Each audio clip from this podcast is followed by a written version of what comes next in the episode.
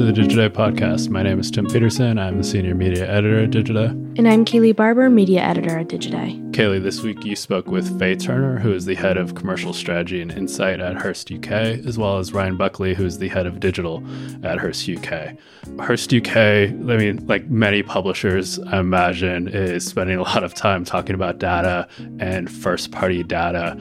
Um, what did Faye and Ryan have to say in terms of how they're going about gathering up first party data? Because it feels like that would obviously need to be the first order of business for any publisher moving forward. Right now, in general, a big trend that we're seeing from publishers is really trying to get audiences to say exactly what they're thinking and asking them to be very responsive, um, you know, to any surveys or, or um, panels that they're forming. So that's what Hearst UK is doing. They've created a bunch of panels of audiences that they can ask questions to, survey, um, even get their insights into like you know their commerce businesses and, and products and things like that that they have um, you know in their in their different um, editorial initiatives and things like that. So they're taking this very you know hands-on approach to talking to the audiences directly. And uh, we talk about this quite a bit in the beginning but they have like you know 50,000 people that they've gotten to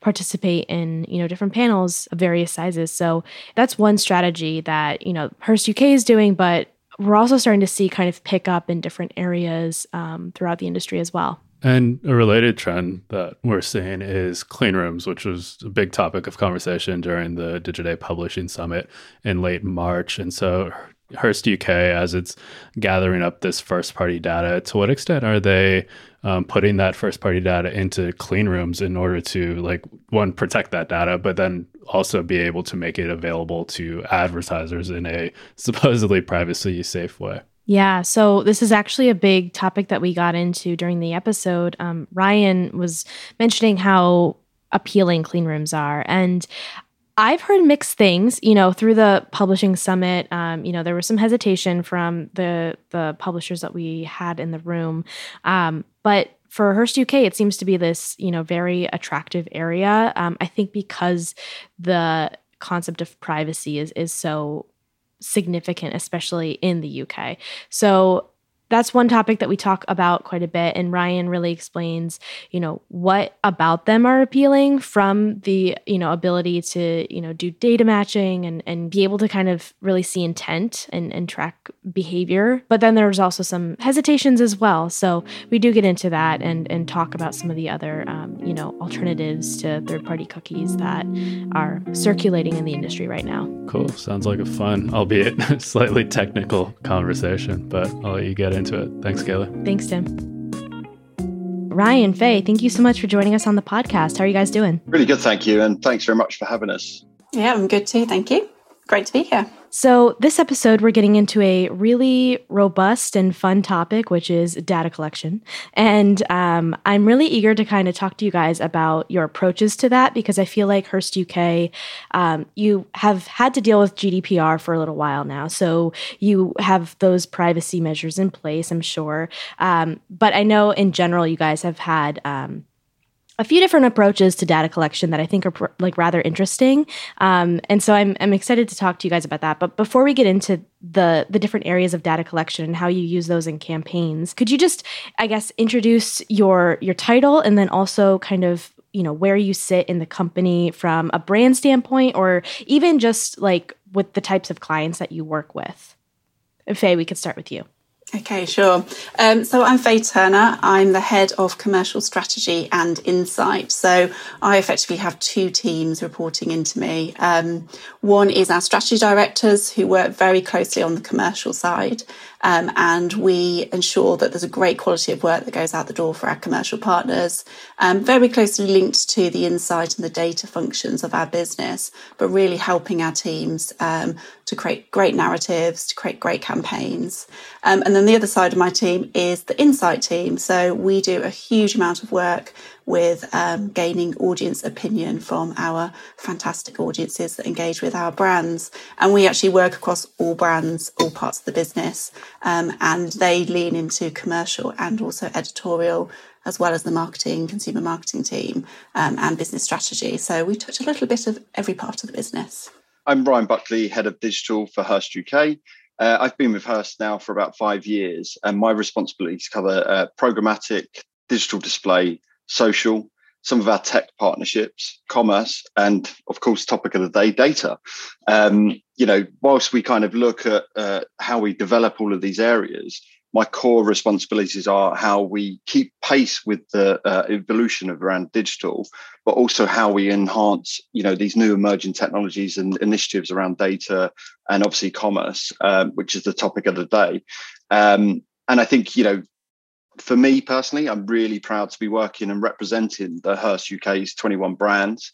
Um, I think it really gives us a strong, powerful permission position uh, in terms of how we uh, are approaching the market and how we are developing our digital capabilities in the broader sense. So my responsibility really is to kind of represent these brands in market and really elevate them within the industry. Yeah, so the last time I had Hearst UK on the podcast, it was just just under a year ago. But um, we spoke with Laura Cohen from Good Housekeeping's product testing, and we got into a lot of that, you know, very commerce focused and, and licensing side of things. But I think one of the things, um, and Faye, you mentioned this a little bit, is uh, the ability to get insights from readers. So I wanted to start off this episode by talking a little bit more about that very audience focused data collection and, and hearing from audiences directly. Because I think a lot of publishers that I'm speaking with right now are trying to figure out how to do that, especially in the US, because that's a really great way to definitely keep privacy top of mind by getting that permission from readers, you know, to to pick their brain and get that data.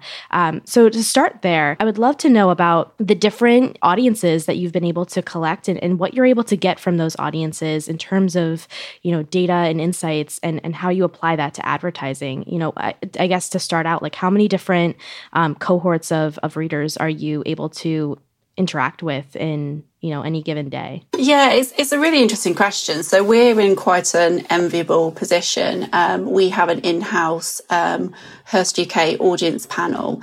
Um, and these are readers, but also digital users who are really engaged with our brands.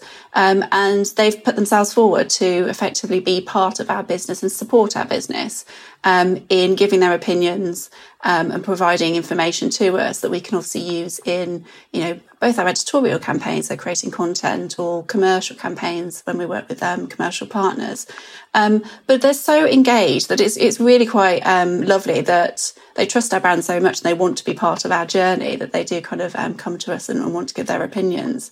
We've got around fifty thousand of them on the panel currently. We've been growing that for a while now, um, so that does show that like the level of um, engagement that we do have. Um, we have them across all of our sort of 21 brands, as sort of Ryan mentioned earlier. Um, and we can kind of cut those audiences um, in many different ways. So we do have a full um, spectrum of audiences, you know, very much covering off all the different types of people that we do have here in the UK. Um, and we hold a certain amount of data on them. And it's really interesting how, you know, they do allow us to ask them quite interesting, sensitive, sometimes private questions. Um, you know, we have women telling us about, you know, their experiences in the menopause. That's something they might not even discuss with their employer or with their families. Um, you know, we've had campaigns where we have spoken to women about their body confidence. We've had campaigns where we've been speaking to men about their mental health and me- mental wellness. It's really, really interesting how they do open up to us and provide quite um, revealing, um, quite open discussions and conversations. Um, and we do that through a number of different ways. We've obviously got the functionality to do surveys, um, but even the likes of kind of diaries, some of the body confidence diaries we did were phenomenally kind of insightful in the ways that people were talking very openly to us, um, as well as kind of uh, the discussion rooms that we do and focus groups, for example, and even things like bringing experts in from our sort of friends of the brands um, and doing roundtable discussions, which we all use in the way that um, we pull together our insight. Um, so we are in a very fortunate position. Um, and one thing I would say is that it has really helped us through the pandemic. Um, we could go to market at quite a fast pace because, as other countries were, the UK was thrust into lockdowns. Um, it was like overnight shift in um, people's behaviours, their routines, their habits. And some of that was forced upon them. And then other parts, people trying to find these really positive ways of um, you know, finding things to do with their time and their new kind of routines. So some of it was really positive, some of it quite negative, but they were telling us all about this. We had this fantastic coronavirus barometer that we were doing on a sort of fortnightly basis as we went into our first lockdown to get a real read and a, a barometer of um, how people were feeling. Um, and all of that information was really, really valuable to us, which meant that we can really support our editors in the content they were producing, but also speak to our commercial partners, finding those kind of really interesting um, aspects of how, people, how people's lives had changed. Um, and therefore how they could support them better in their lives and doing so obviously through campaigns and digital content with us. So um, yeah, it's a really um, useful tool that I think when, when we overlay it with digital behavioural data and obviously the expertise that we've got from our editors as well, and our, as you mentioned, the Hearst Institute earlier, yeah, our product testers and other experts of our brands, it becomes a really powerful sort of trinity um, to be able to use the panel too. So you mentioned you have 50,000 people now that sit on that Hearst UK panel. When was the panel first, I guess, created? And like how long did it take to get to that threshold of, of 50,000? Well, it's a slightly fluid figure actually, because um, we always want to make sure that our panel is, is highly engaged so that they are an active um, group of people. We do sometimes do a purge if people haven't been engaging with surveys for a while. So it can drop down, but we always do try to build it back up and make sure that, you know, we are getting representation across our brand. Um, we brought in house um, probably about four to five years ago now. Um, and that was a very conscious decision so that we could have more control over the panel and we could effectively, you know, be shaping our own destiny. Obviously, as lots of people who are probably listening to this podcast would know, that obviously if you are going to be commissioning research out, you've obviously got to go through a process of, you know, putting a brief out, getting lots of responses in, kind of having the pitch um, sessions. It can be quite lengthy um, for any single project. So we can do a lot more at pace by having it actually in house. And that's a real win for us. As I sort of mentioned through the pandemic, that's been phenomenal. But even to the point of if we're going to look at a specific category, for example, you know, food and drink, there's lots of different aspects of food and drink. So you might want to do a series of surveys throughout the year rather than a kind of one hit and hope that you kind of gain all the insight from that. So it gives us more flexibility um, an opportunity that we can work with. Do you really engage them just through surveys, or are there different ways of, um, I guess, engaging the panel, or even like growing the panel? How do you how do you get people involved in that? So, growing the panel, we are always calling out to our um, existing audiences. Uh, we do so sometimes through social campaigns, through ads in our own print magazines, um, even through the kind of email newsletters that we send out. And it's really interesting how many people do kind of sign up through those channels because they do want to give their opinion and, and be heard and be part of the brands. Um, so it is obviously something that's really important for the, the health of our brands and for us to kind of gain that, um, that insight coming through. Um, and that is something that we're always going to kind of uh, focus on in the future as well one more question specifically about the the panel and then we can move on to the other areas of data collection because i know you guys have a lot going on there as well but do you have like advertising clients that come to you specifically wanting to engage with the panel and using it as a way to do custom research or um, you know really channeling a specific you know problem set or question or even like i guess you mentioned you know certain topics around like menopause or mental health. I'm sure brands find a really strong ability to to target a topic if they're like looking at how that can you know be implemented into a campaign. And that's how i've heard other publishers you know talk about um, panels like this. But i'm curious like how how much do brands get to be involved in that um, you know panel survey or, or, sending out a set of questions to the, the, people involved? Yeah so there's a few different ways that um, brands and um, external advertisers can work with us. In all of the research that we do, so when we identify certain topics or certain projects that we want to work on, because we've got such a broad network of clients um, and contacts that we work with already through obviously directly with the advertisers or through um, media agencies or PR agencies, um, we are often on the pulse of what people are asking because we're sort of always feeding that through to the business. But we do sometimes actually go out to those advertisers and sort of ask, you know, is there anything that you want to know on a certain topic? Now, if it's relevant, we will probably include that in a survey, but that's very much about stuff that we are going to be doing ourselves anyway. Um, we do also allow um, our advertisers to utilize our panel um, as part of kind of the campaigns that they're delivering or just standalone as their own um, uh, piece of research. That does come with kind of a cost and we obviously have a rate card for that but it is a asset that they can utilize. Um, and that's obviously very much from the um, the customer the audience opinion side of things we also do use it for ad effectiveness, so that's built into our campaigns so that we can use the panel to assess the ads, the performance, and obviously, you know, make sure it's delivered on the, the KPIs that we're set out to do.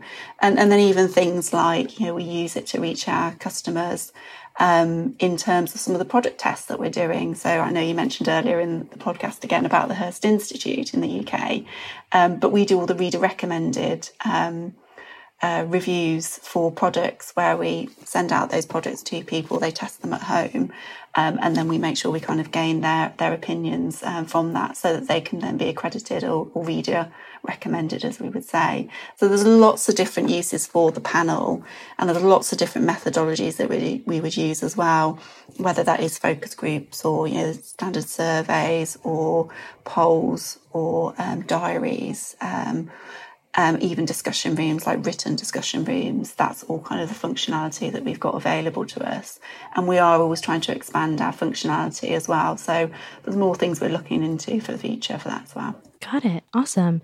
And then so I guess like building out the different ways in which clients can work with you to to enrich like campaigns or use data like collected from other areas. I think you had mentioned um, behavioral is a, a, a, bigger area for for data collection, and I'd love to get into like how your approach is to behavioral data because I know a lot of publishers are testing out different first party data strategies. And so that could that could range from like you know contextual behavioral whatever. But i'm curious what your approach is and how you've kind of developed that over the past um, you know several years especially in that kind of shifting to a more privacy focused data collection strategy. And you mentioned um, ryan that you work on like programmatic as well. So i know that there's a lot of sticky areas there but i'd love to hear from you about how you're you know really honing your first party data strategy um, not just on the you know uh, hearst uk panel because that's obviously first party data there but from the more like programmatic and, and digitally like you know native side of it. How else are you really honing that like behavioral data collection Absolutely. I think it's been like an incredible journey, like since I've been at Hearst UK uh, for the past five years, in terms of how it's evolved and how quickly it's evolved, in terms of what data is really. And I think it really comes down to the bare bones. So we, you know, the core of that is obviously around um, behavioral data, absolutely. But I think there are other data sources out there that actually you know can really be combined with the core of what the behavioral data is um, and you know, it was about two, three years ago. We we did a, an audit across the business to understand what data existed, you know, internally across all the different platforms we work with, um, across all of our different brands. And I think it, the, the numbers were staggering. We had about 50, 55 different sources of data across the business. So we kind of traditionally would always use and lean towards uh, a DMP, which most publishers out there will definitely be leaning into.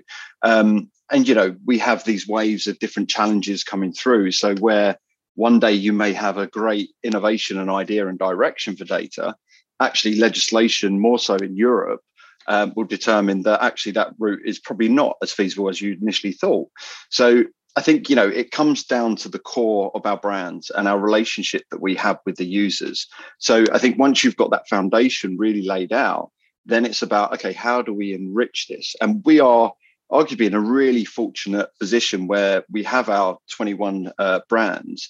And actually within those brands you know we can cover multiple lifestyle verticals. Now i think the real critical part of this is that whilst you know most publishers will have uh, really good behavioral data segments i think our brands represent the lifestyle of a user. You know these are not things that a user will come to our site and actually you know for example go to our Elle site and think, oh, I just want to look at some fashion. These are life choices, you know, for that individual that they are a core passionate individual around fashion and beauty, for example. So by their journey coming to our sites, they're coming to kind of reflect their passions in life through that behavioral data. And I think that's been really, really invaluable for us. So I think where we see, I guess, a transition and how data matching you know that is a, a whole new world that is coming through, and or we say data matching and clean room technologies. There's a massive emergence around that, and I think it's really exciting me personally because I think that this is an area that you know we can start to build really good, robust, strong relationships with our partners whilst respecting our users' privacy and building out a really strong picture of um, how users are reacting. I mean, for example, if you took a, a client that was in the entertainment field, they would know exactly what their users are purchasing or their consumers are purchasing in those categories. They know what types of um, TV products they would be buying, what their budgets might be, etc., etc. Now, what the bit that they miss at the moment is okay, what's their life choices? How do I reach my consumers? How do I extrapolate a wider reach of users and uh, consumers for my products? And I think that's where, for me, the interesting part of the clean room emergence is that actually there is an opportunity now that we can bridge that gap and share and kind of look at enrichment processes that will allow us to not only understand our audiences more, but on the other side, understand, you know, allow a client to understand what their lifestyle choices and how we should speak to them. And I think, you know, from the Hearst panel that we have in the UK, uh, it's absolutely a real strong elevation of that. So, you know, whilst we can look at the content consumption, we can also look at the products purchased. And now we can have a one to one conversation with our audience and really dig deep in terms of the drivers around different um, areas. And, you know, whilst we talk about, you know, um, how we target individuals, you know, what our ultimate goal is when we say about our user experience first policy is that we want to give our users a better experience and a better ad experience as well and make sure that the relevancy is just increased on a day-to-day basis so you mentioned clean rooms quite a bit and and it sounds like you see a lot of value in the emergence of those options i'm in our in our coverage, and my colleague Tim um, wrote a, a, story about this not too long ago. But there's some, I guess, concern or maybe like hesitancy from publishers as well around clean rooms in the fact that like it, it's it's almost a question of how many do we have to be a part of? Like when does it stop? Like how to like how extensive do we need to participate in these areas in order for them to be beneficial? I'm curious if you have any either qualms about like clean rooms as an option or if you see them as a truly valuable area especially when you're like looking at data matching and, and trying to figure out how to connect the dots not just in your own ecosystem but you know outside of that as well. Yeah no absolutely. It's a really really good point actually because i think that whilst we see emergence, and this is could be any technology that we see evolving and emerging, um, clean room technologies they absolutely can be a powerful tool for good and to kind of increase engagement, insights, understandings. But there are areas, you know, that could be misused or, you know, in different directions. And I think, you know, a testament to our own legal team um, they are very, very keen to ensure that the privacy um, of our users are upheld completely. Um, but I do think that, you know, whilst we, there is a kind of, I guess, a downside to this kind of emerging t- technology in terms of, you know, it, it creates a, a gold rush that is the new data rush, shall we say, in terms of, you know, everyone wants to build their own known database. And I think this produces some challenges, I would say.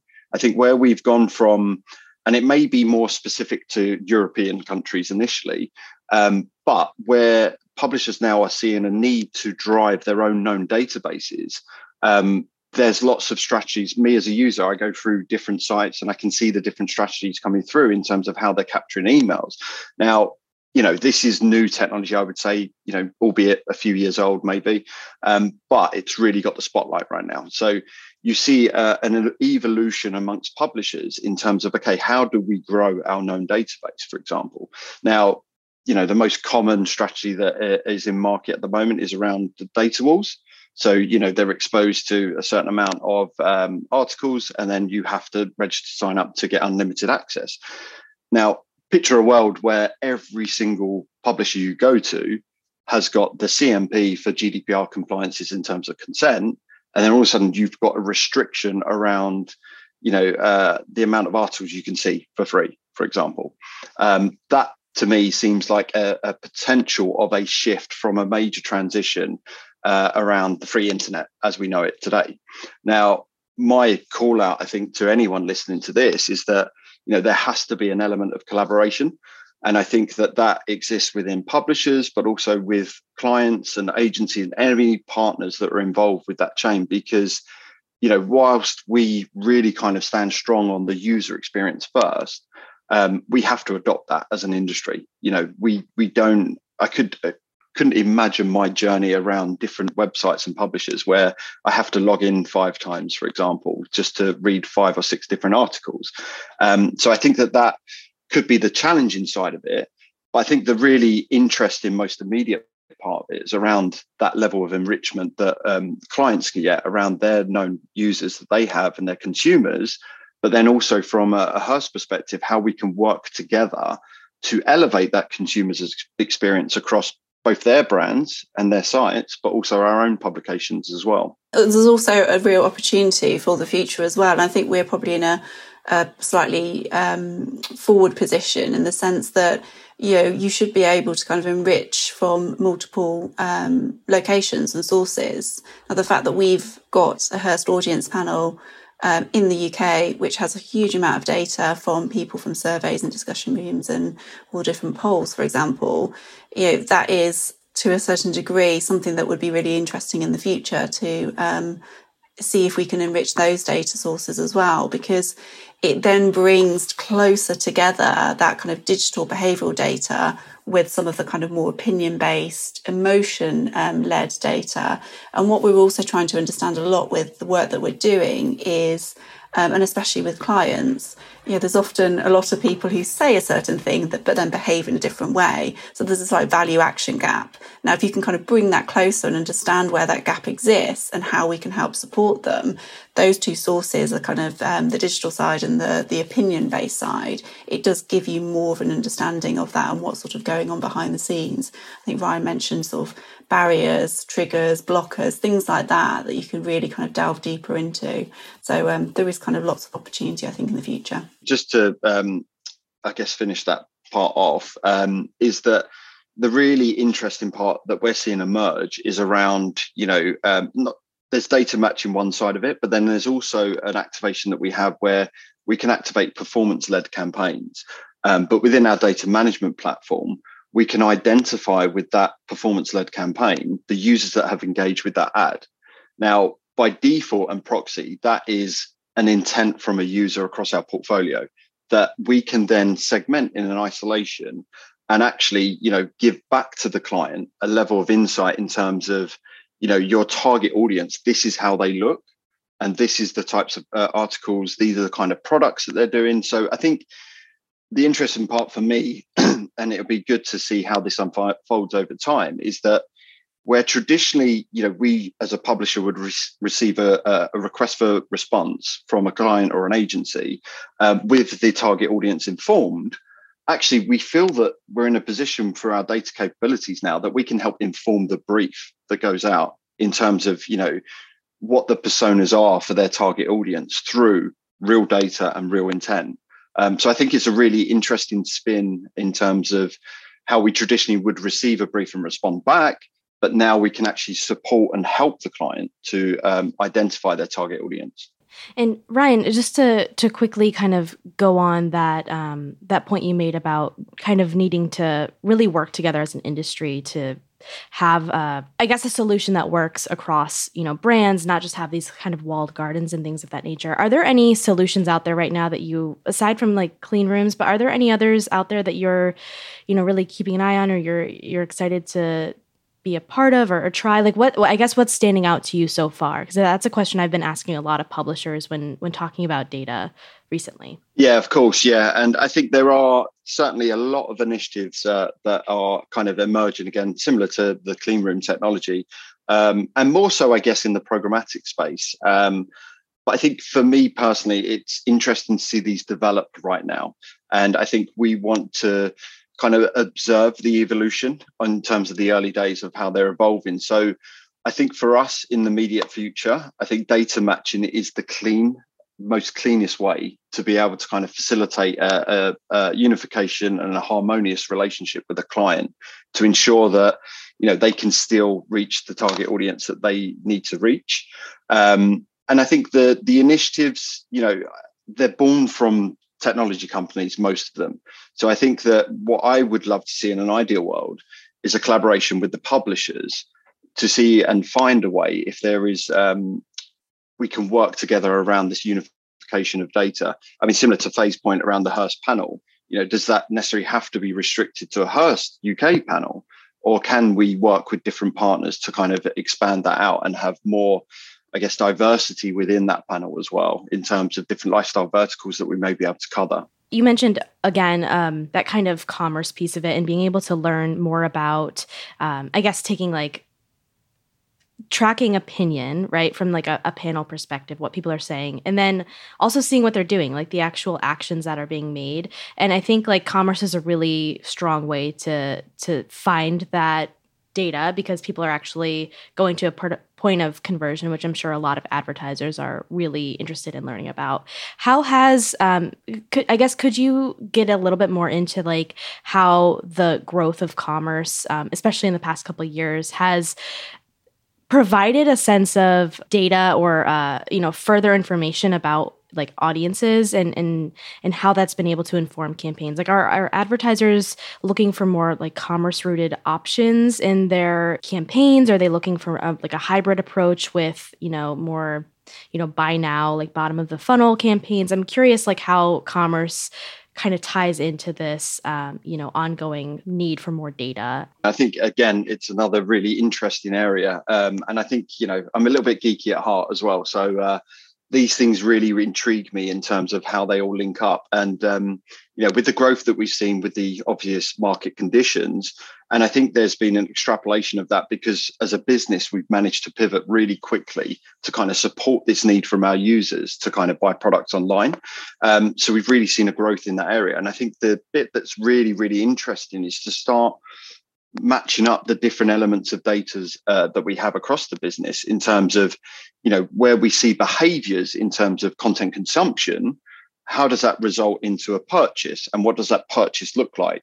So i think that you know we, we can start tying those two ends up now and combined with the Hearst uk panel as well we can really have a deep dive in terms of you know informing what a user journey looks like that leads to a certain product. So I think what that has kind of generated at the moment is that traditionally you would see a massive disjoint between the kind of branding and awareness uh, side of uh, activations and then the performance and acquisition end of uh, a campaign. And I think now we're seeing it, it blend together. Now, there's a few challenges out there, and I think there's probably going to be a lot of people listening here and a lot of brands and clients and even agencies where the two teams at the moment sit very apart you know they may be having completely different targets on there. So we've been pushing uh, from a Hearst uk perspective to try and join the two together. And we do that through our capabilities around joining from our side that behavioral content consumption and also that purchase side of things. So and we're seeing some good successes there as well. And i think the really key part of this, and again, it's probably a, a, a, nod towards the clean room emergence of technology, is that we want to be able to shift our metrics that we look at beyond clicks. I mean, you know, I hate saying that word. Clicks as a metric should not exist. It's too old. Uh, we need to move on. Um, but how we're going to do this is actually, you know, through the power of clean room technologies and that that single unifier ID, um, it gives us the ability to be able to understand what we can see right now in terms of that user journey. And even if you know we're looking at a product purchase or even you know some of the sampling campaigns that we've run across our portfolio we've seen great success there. Um, but what it will allow us to do is to look beyond that initial purchase or that initial sample. And actually we can start looking at the lifetime value of a, a, a consumer that we drive from our portfolio. So we can elevate that even further by looking at um, advocacy and loyalty as well so when you are in this world of real people identifiers, it allows you to follow that user journey for a much longer period of time and much more accuracy.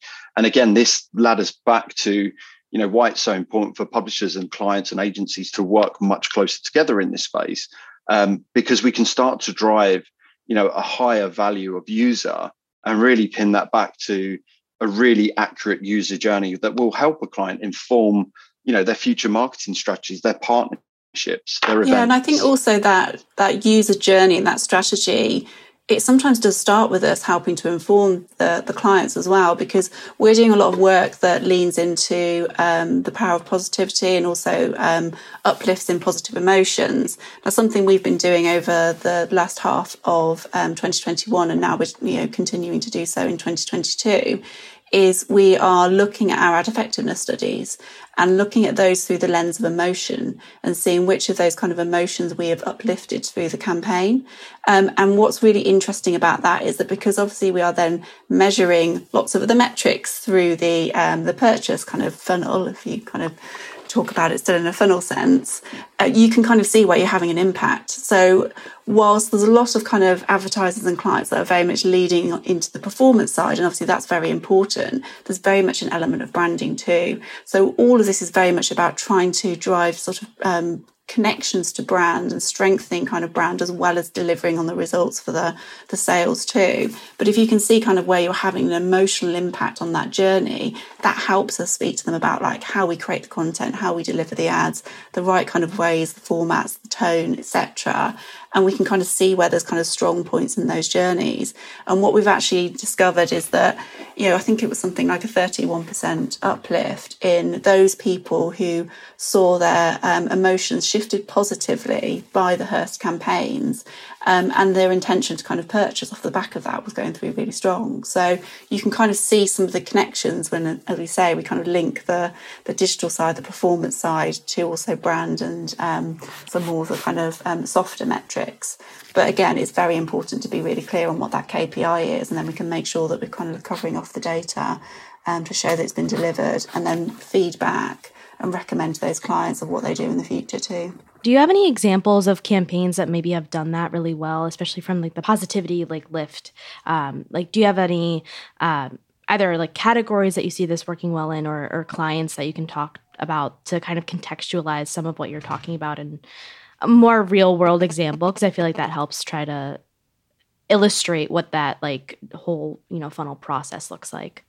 Yeah, it's really interesting. So um, I um, launched a few years back within um, Hearst UK this um, solution called Hearst Purpose, and um, a number of the campaigns that we develop, it's very much about helping people to get more out of life, which is essentially our mission for our company. So every piece of content that we create is to help people get more out of life. Now, Hearst Purpose tries to tackle some of the um, social issues or individual kind of barriers and blockers that are holding people back. And therefore they can't you know get the most out of life if they're kind of struggling and, can't work their way through something. Um, and those campaigns are really interesting because we do measure a lot of kind of the emotive side of things there and the positive change that we can deliver. So you know a lot of the um, campaigns that we do were to do with social mobility or um, kind of things like the body confidence. Um, so we had it um, recently. We've got a campaign with a sports um, equipment um, brand, and um, the campaign's called "It Starts with a Bra." It's a really interesting campaign because our editor in chief of Women's Health, Claire Sanderson, had identified that there was a lot of lower income women who couldn't get on their fitness journey because they were held back by the lack of funds to be able to exercise and kind of get into it. Now, the one piece of kit you actually need is a really comfortable and safe, well fitted sports bra. So that's kind of where we started, and we worked with this kind of um, sports brand um, partner, helping out on going grassroots to kind of deliver some of those bras to um, different charities across the country, but also creating this really interesting content um, that you know it helps with them get onto their fitness journey and it identifies and really taps into what were their personal challenges. If we sorted out the bra issue and kind of affording that what's the next challenge? What's the next challenge and how do we help them? So for example creating workouts which were easy to get into exercise didn't require any other kind of um, expenditure um, and then real kind of things which are sort of really motivating for them um, and the uplift we saw on that we saw some fantastic results where I think it was 72% of um, those women said that um, the brand had helped them to overcome their challenges and um, with regards to kind of fitness. And that's fantastic when obviously, you know, some of the challenges for them, you know, getting into fitness is, is quite big in their lives. Um, and then what we could also see, so that's kind of the positivity angle, but from the performance angle, we could see that um, there was an increase, I think, of around sort of 10% in um, consumer preference towards that sports brand.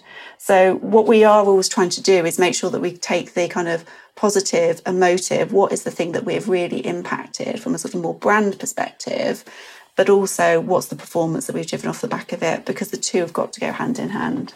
Yeah, yeah. And I think, like, in general, the media has shifted quite a bit to covering more body positivity and, and having editorial pieces that talk about, you know, having that, you know, internalized shame erased and, and changing the narrative. I think that we've seen a lot of shift in that as well. So, um, but that's, that's, definitely like a, a great stat to be able to see and share with brand partners also. So I know we're we're close to end of time here, but the last question I have for you guys is is getting back into that more like broad data um, and, and privacy conversation. You know, the future of of data collection is going to be very different once the cookie is you know really I guess finally gone. We can say I don't know. Um, but once the the cookie apocalypse comes, like I think there's going to be a big you know changeover and and and there's a lot of concern right now. But I'm curious what you guys are kind of you know really keeping your eye on in the next year, you know, leading into that, and also maybe what trends you might start seeing, um, or what you think we can expect to kind of keep an eye on in the next year. But um,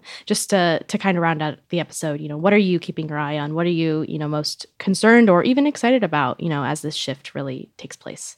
Absolutely, I think from my perspective, it's around um, the clarity, I guess, around GDPR and how it should be portrayed. Like, whilst it's been implemented a few years ago now, uh, we're still trying to understand, you know, the clarity around how we implement that and push that out. So, and additionally, you know, what I was saying earlier around every publisher in market is having this drive and push to get that known database. So, I'm I'm really keeping an eye in terms of the impacts that that's going to have generally on internet users and you know strategies that develop around that so it probably comes back to that collaboration piece um, but that probably will be an eventual kind of outcome over time uh, that would have to really lean into that area to understand that a little bit more.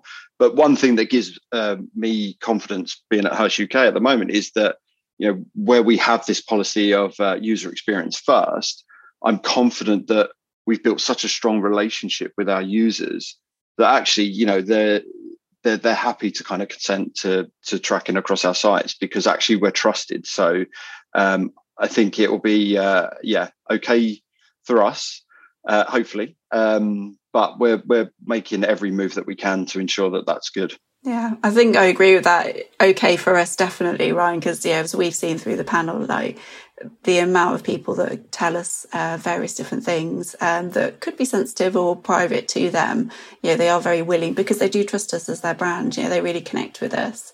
Um, so I'm one of those people where, you know, I love getting my head into kind of data and insight, and I'm a very curious person.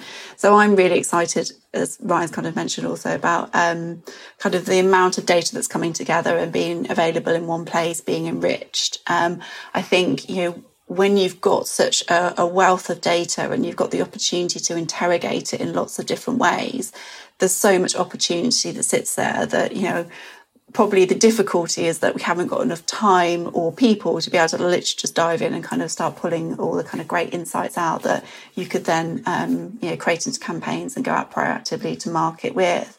But there's a huge opportunity there and i think know, we do it on a regular basis. There might be a survey that you know we've done initially um, and we've you know spoken about it in a certain way but we'll go back to it and we'll recut it and we'll try and find new insights because there's so many different ways that you can cut data by other obviously like different demographics or even by different questions you asked that um, you know you can find some really great stuff some nuggets that you're already sitting on. There's like a pot of gold you're already sitting on um, which then you know you can go back and speak to clients about or it can help support your um, your editorial teams. Um, we had this great insight quite recently where we did a survey on women and their activity levels in terms of fitness and exercise. And when we then started looking at it from a biological perspective, we realised that any stage in a woman's life, um, one in three, or yeah, a third of women, um, are prevented from exercising because they're a woman, because of their biology, because of periods, because of pregnancy, because of postnatal, because of menopause. And you kind of go, God, that's a really interesting nugget. Let's see how we can create a campaign around that. And we'll go out and speak to all the kind of sportswear brands that are doing pregnancy ranges now, or all the fitness and nutrition and vitamin brands that are um, you know, effectively looking at women and how you train around your menopause, uh, around your uh, monthly cycle, for example. So there's lots of really interesting opportunity that I think you can get from having more data in the same place with the ability to interrogate it. And I think that's just going to be fantastic for us.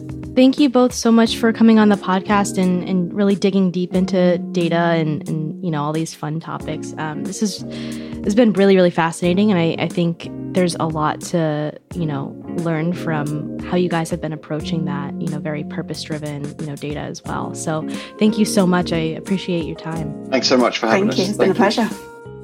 And thank you for joining us. We'll be back next week with another episode.